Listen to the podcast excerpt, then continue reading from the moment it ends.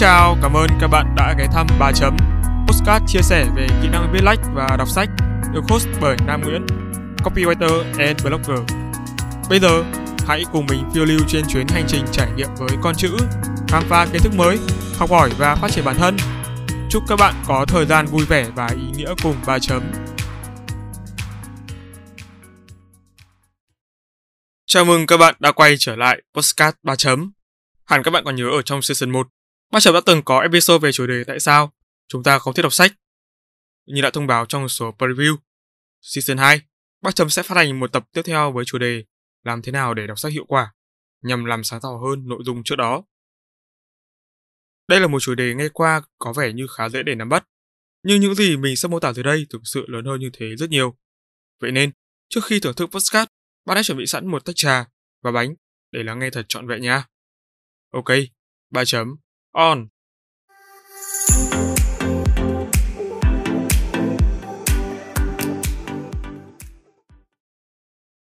Trước khi bắt đầu đọc sách, bạn hãy trả lời câu hỏi. Chúng ta đọc sách để làm gì? Đọc để lấy lê với bạn bè, đối phó với sự bắt buộc hay đọc chỉ để cho vui? Bạn có thể thực sự làm tốt một công việc mà bản thân không thể hứng thú hay không? Nếu chưa thể trả lời câu hỏi trên, thì ngay bây giờ bạn có thể dừng nghe podcast tại đây. Bản chất của việc đọc là đi tìm những điều bản thân chưa biết đến, thu nạp những kiến thức để hiểu biết hơn. Chính vì thế, đọc sách không chỉ khiến con người ta đẹp đẽ hơn về mặt tri thức, mà hơn hết, nó còn giúp tâm hồn mỗi người trở nên thanh thoát, trong sáng hơn. Hiểu rõ bản chất của việc đọc giúp chúng ta tiếp thu nhanh hơn trong việc xử lý thông tin, định hướng được một phần cách tiếp thu những thông tin ấy qua cách chọn lựa những cuốn sách. Cá nhân mình cho rằng, đọc sách là một quá trình vô tận để thu nạp những kiến thức từ phổ thông đến hàn lâm. Chúng không đơn thuần đưa bản thân vào trạng thái tiếp nhận thông tin một chiều. Trên hết, tư duy phản biện là một trong nhiều yếu tố cốt lõi của công việc này. Đỉnh cao của việc tiếp nhận thông tin có trong sách nằm ở sự giác ngộ những gì mình đã đọc, hiểu và ứng dụng thực tế. Nó diễn ra ở mọi cấp độ khác nhau, tùy vào thể loại mà người đọc chọn. Tuy nhiên, việc họ có làm được điều đó hay không lại dựa trên tư duy, trong đó có phản biện và ý chí muốn hiểu và chấp nhận nó hay không. Kỳ thực có rất nhiều người đọc sách không đúng cách. Họ đọc theo kiểu cưỡi ngựa xem hoa, đọc lướt, đọc mà không hiểu mình đang đọc cái gì, và họ nhận thông tin mơ hồ mà không giác ngộ được nó. Lại có những người đọc phiên phiến, lật trang rất nhanh, nhưng sau khi gấp cuốn sách lại, câu chữ động lại cho họ chẳng còn được bao nhiêu. Nhưng có một số dạng người đọc vô cùng đặc biệt.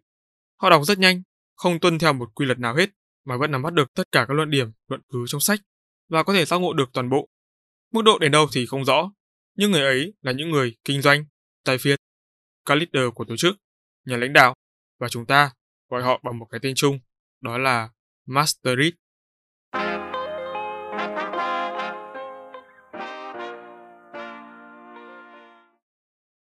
Khi đã nghe đến tận phần này, mình tin là các bạn ít nhiều đã có sự cầu tiến trong tiếp nhận kiến thức, khao khát học hỏi để phát triển bản thân.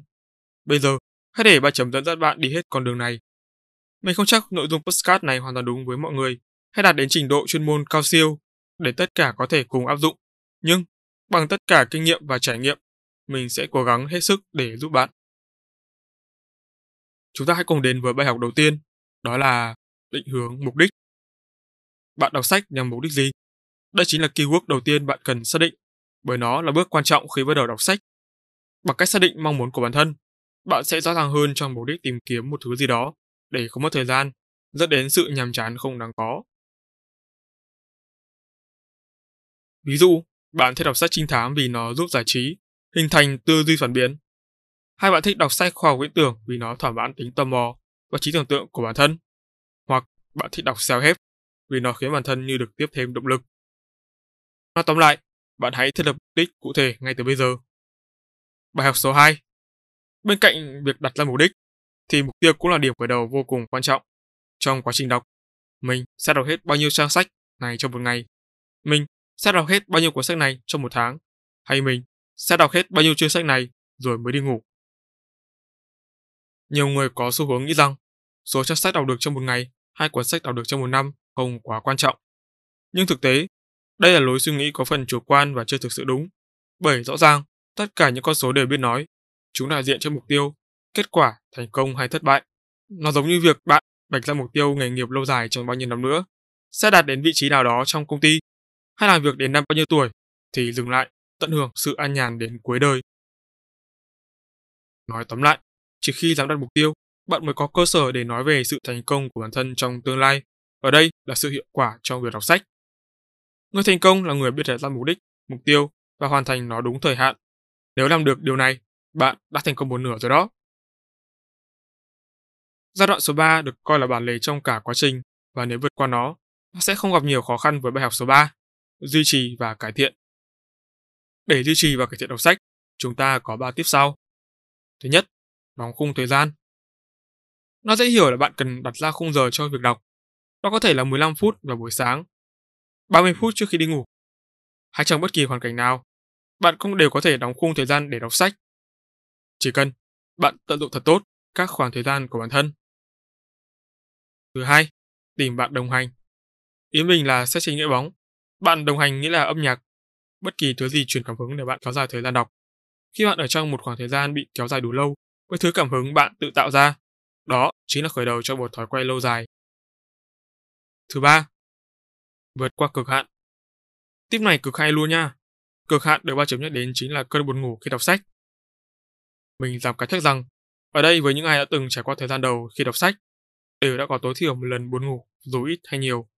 Tuy thế, điều ba chấm muốn nhấn mạnh đó là lúc đọc sách, nếu bạn cảm thấy hơi buồn ngủ, mệt và oải, chán nản, thì tuyệt đối không được dừng lại. Các bạn có biết vì sao mình lại khuyên như vậy không? Bởi đó đơn giản chỉ là phản xạ bình thường của con người khi phải tiếp nhận nguồn thông tin tĩnh, nghĩa là không có âm thanh và sự chuyển động. Cảm giác này sẽ nhanh chóng qua đi sau hai ba lần lật trang, cũng như là sự tập trung cần có cho công việc. Nhưng, với lại là nhưng, bạn phải tự nhận thức được bản thân đang có bị thiếu ngủ hay không.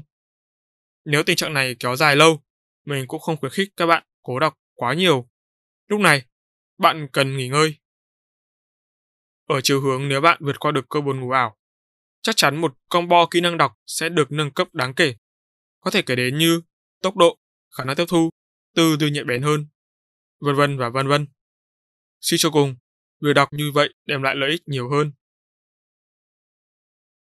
Yeah, hoàn thành tất cả những điều trên đồng nghĩa với việc bạn đã thành công một phần trong quá trình đọc sách hiệu quả. Tuy nhiên, đó vẫn chưa phải là tất cả. Như ba chồng đã chia sẻ, việc đọc là một quá trình vô tận để tiếp thu kiến thức. Nó trải dài từ lúc bắt đầu cho đến khi chúng ta kiệt sức.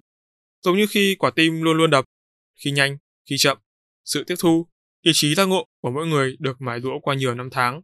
Mọi thứ thì luôn chỉ mới bắt đầu. Việc học hỏi và rèn luyện luôn song hành trên mỗi thử thách của con người.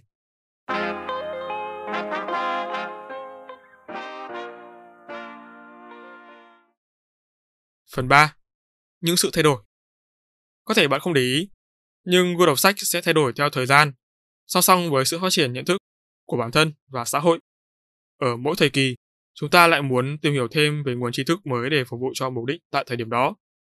Dĩ nhiên, đây không phải là khái niệm hay quy trình chung cho tất cả, nhưng đa số, chúng ta thường chọn việc đọc xen kẽ các thể loại sách khác nhau. Xong, sự phân loại sách mang một ý nghĩa hoàn toàn khác. Nó là một phần trong quá trình định hướng bản thân Đa phần chúng ta đều bắt đầu từ đọc truyện trước khi đọc sách. Ai cũng sẽ có phần thay đổi. Và các bạn cũng vậy. Khi đến một khoảng thời gian nhất định, bạn sẽ có nhu cầu, mong muốn thay đổi bản thân. Nó thường diễn ra mạnh mẽ hơn vào năm 2, năm 3 đại học, sau đại học hoặc muộn hơn là khi đi làm và sau đó nữa. Việc đọc cũng không phải ngoại lệ. Thay vì đọc những thể loại thiên về chuyện như trước kia, bạn thấy cần phải thay đổi để thích nghi và tạo dựng nền tảng kiến thức vững chắc nhằm thiết lập một bệ phóng cho bản thân trong tương lai. Đó là khi trưởng thành, việc đọc lúc này của bạn sẽ không đơn giản. Bạn sẽ không thể có chuyện đọc nhanh, đọc nuốt ý, sợ hứng thú với một thói quen tưởng chừng như không bao giờ cạn, bỗng chốc vơi dần. Khi ấy, việc đọc của bạn diễn ra theo cách vô cùng chủ động, đồng thời nó cũng là một sự thúc ép. Nói đơn giản, trước kia bạn đọc sách để chơi, thì bây giờ bạn đọc để nắm bắt kiến thức, phục vụ cho công việc là nhiều hơn. Sẽ có đôi lúc bạn cảm thấy nhàm chán Đôi lần bạn muốn bỏ cuộc và trong một thoáng chốc bạn nghĩ đọc sách thật khô khan hay là dừng lại. Chỉ lúc này, việc đọc cần phải được thay đổi.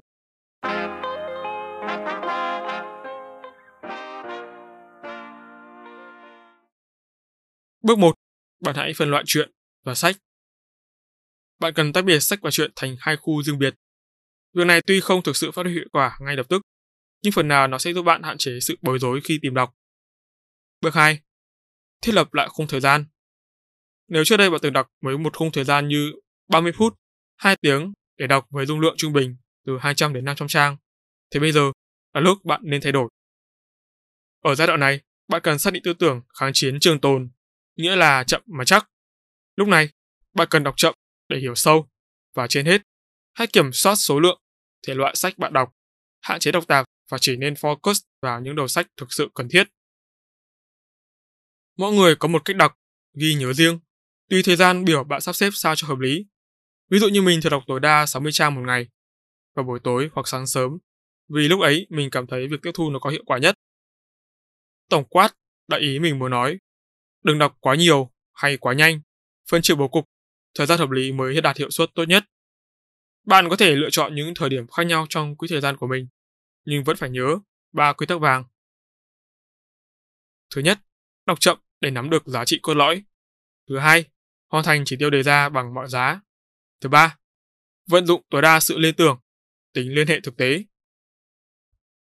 Bước 3. Kết nối và kết nối.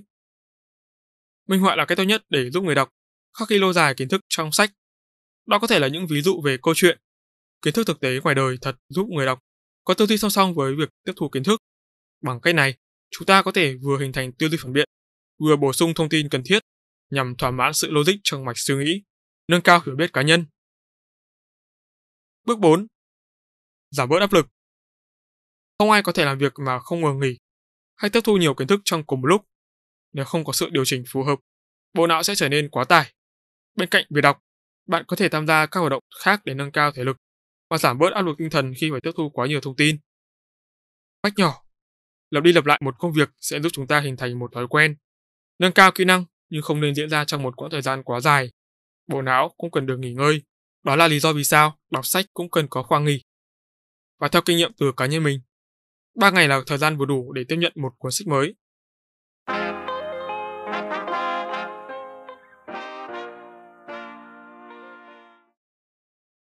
Phần kết Đọc sách là công việc vừa đơn giản nhưng cũng đủ phức tạp. Nó đơn giản ở chỗ dễ thực hiện, phức tạp khi người đọc không biết cách làm thế nào để gắn bó, duy trì công việc này một cách mình tạo dùng từ là ổn định. Xong, kết quả thành công hay thất bại phụ thuộc vào nhiều yếu tố. Ba chấm phải thừa nhận một điều, để việc đọc sách đạt hiệu quả tốt nhất, mỗi người phải thực sự có niềm đam mê. Và ba chấm nghĩ đây cũng là yếu tố tiên quyết cho mọi công việc, không giờ gì đọc sách. Podcast này được xây dựng nội dung hoàn toàn dựa trên kinh nghiệm và trải nghiệm của mình. Host 3 chấm có thể sẽ có những ý kiến trái chiều trong việc mô tả lại điều đó trong podcast này. Nhưng như mình đã nói, trải nghiệm và nhận thức của mỗi người là khác nhau. Chúng tạo nên sự khác biệt và ta không nên phán xét điều đó. Mình hy vọng sau khi nghe podcast, bạn sẽ có thêm động lực trong việc rèn luyện thói quen đọc, cũng như nâng cao sự hiệu quả với công việc này. Và hãy luôn nhớ, tôn trọng sự khác biệt. Chúc bạn thành công!